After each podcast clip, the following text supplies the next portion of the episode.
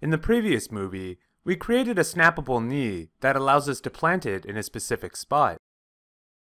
In this movie, we'll add non-uniform stretching to the no-flip leg and then start cleaning up the leg rig.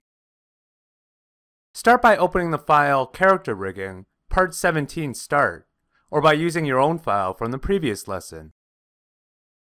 By creating a snappable knee, we also inadvertently added the ability to scale each of the pole vectored leg joints non-uniformly. Likewise, the FK joints also have the ability to scale non-uniformly as well. In order to guarantee parity, we should really add this ability to the no-flip leg. In the left leg settings control, set the leg to IK and the knee to auto mode. Now let's add a new attribute to the left foot control called auto knee thigh length. Set a minimum value of 0 and the default value of 1. Create a second attribute for the shin called auto knee shin length and give it the same min and default values. We'll use these new attributes to manually adjust the length of the thigh and shin no-flip IK joints. Select the left foot control and the no-flip shin and foot IK joints. Open the node editor and show the connections.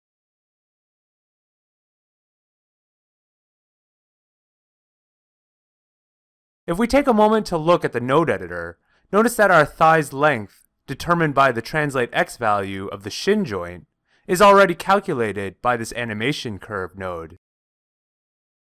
Remember that this represents the driven key scaling we created for the entire no-flip IK leg in part 14 of this series.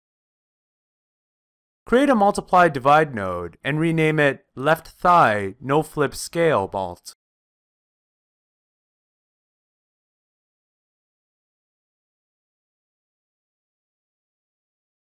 To scale the thigh specifically, we just need to connect the auto knee thigh length attribute from the left foot control to the input 1x.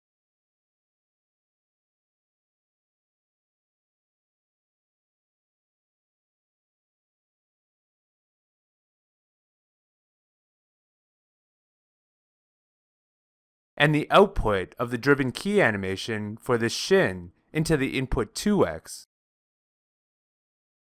Then replace the no-flip shin's incoming connection to its translate x attribute with the output x of the multiply divide node.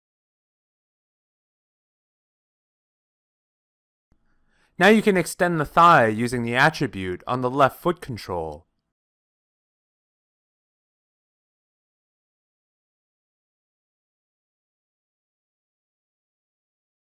We'll hook up the shin length attribute the same way.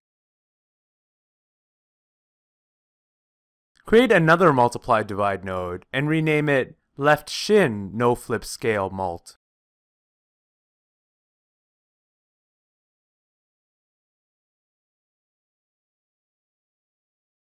Connect both the auto knee shin length attribute from the left foot control and the output of the driven key animation for the foot as inputs.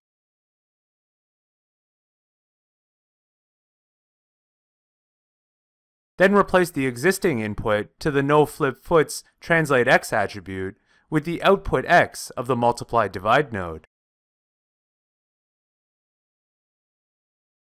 Now we can scale each part of the leg individually as well as a whole.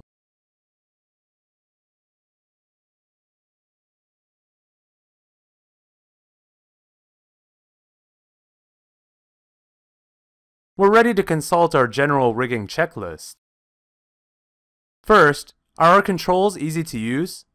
The IK controls are pretty simple and straightforward, so let's switch to FK mode. Our FK controls don't appear because they're assigned to a layer that's currently hidden. This back and forth visibility toggling seems like it could potentially be annoying for the animator, doesn't it? Why don't we streamline this by having the FK controls appear automatically in FK mode, and the IK controls appear in IK mode.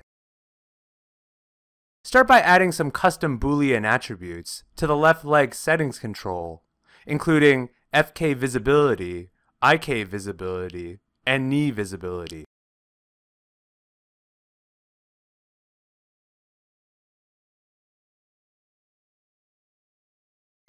Use the connection editor to connect these attributes to the visibility attributes of the left thigh FK control, left foot control, and left knee control, respectively.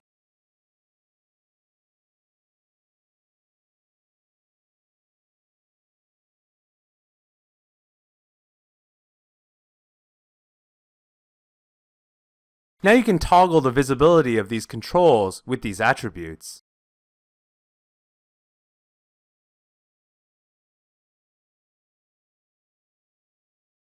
Next, let's tie the visibility of our controls to the blend mode we're in.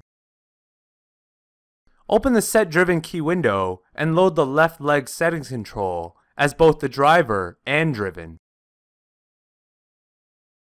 Set the FK-IK blend attribute to 0 and the FK visibility to on.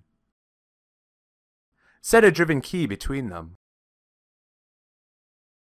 Now set the FK-IK blend to 1 and turn off the FK visibility, then set another key. The FK joints automatically turn on and off when you switch from FK to IK mode. Repeat this for the IK controls.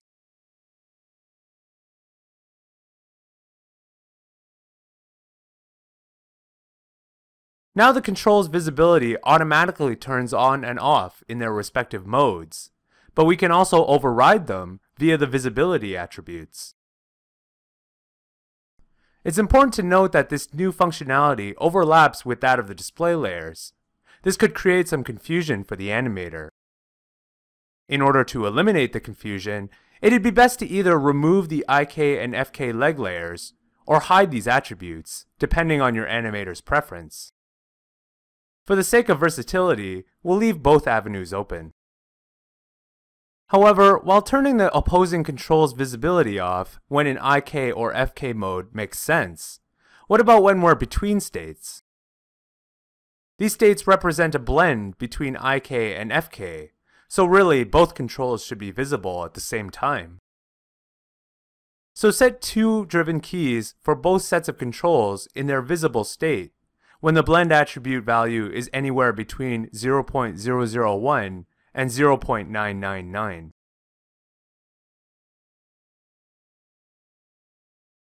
Now the appropriate leg controls appear in IK, FK, and blended states. We'll set a driven key for the knee control exactly as we did for the IK and FK controls, but this time connecting the knee control's visibility to the auto manual knee blend attribute.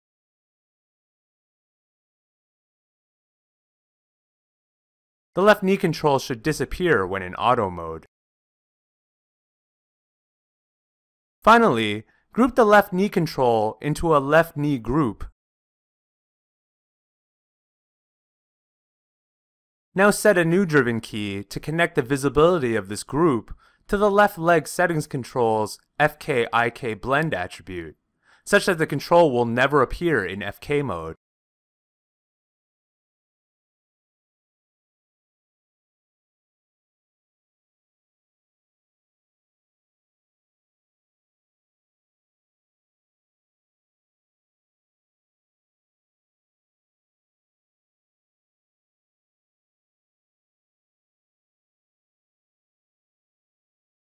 That's quite a bit of cleanup so far, but we've only scratched the surface of our checklist. In the next movie, we'll finish cleaning up our leg and integrate it into our entire rig.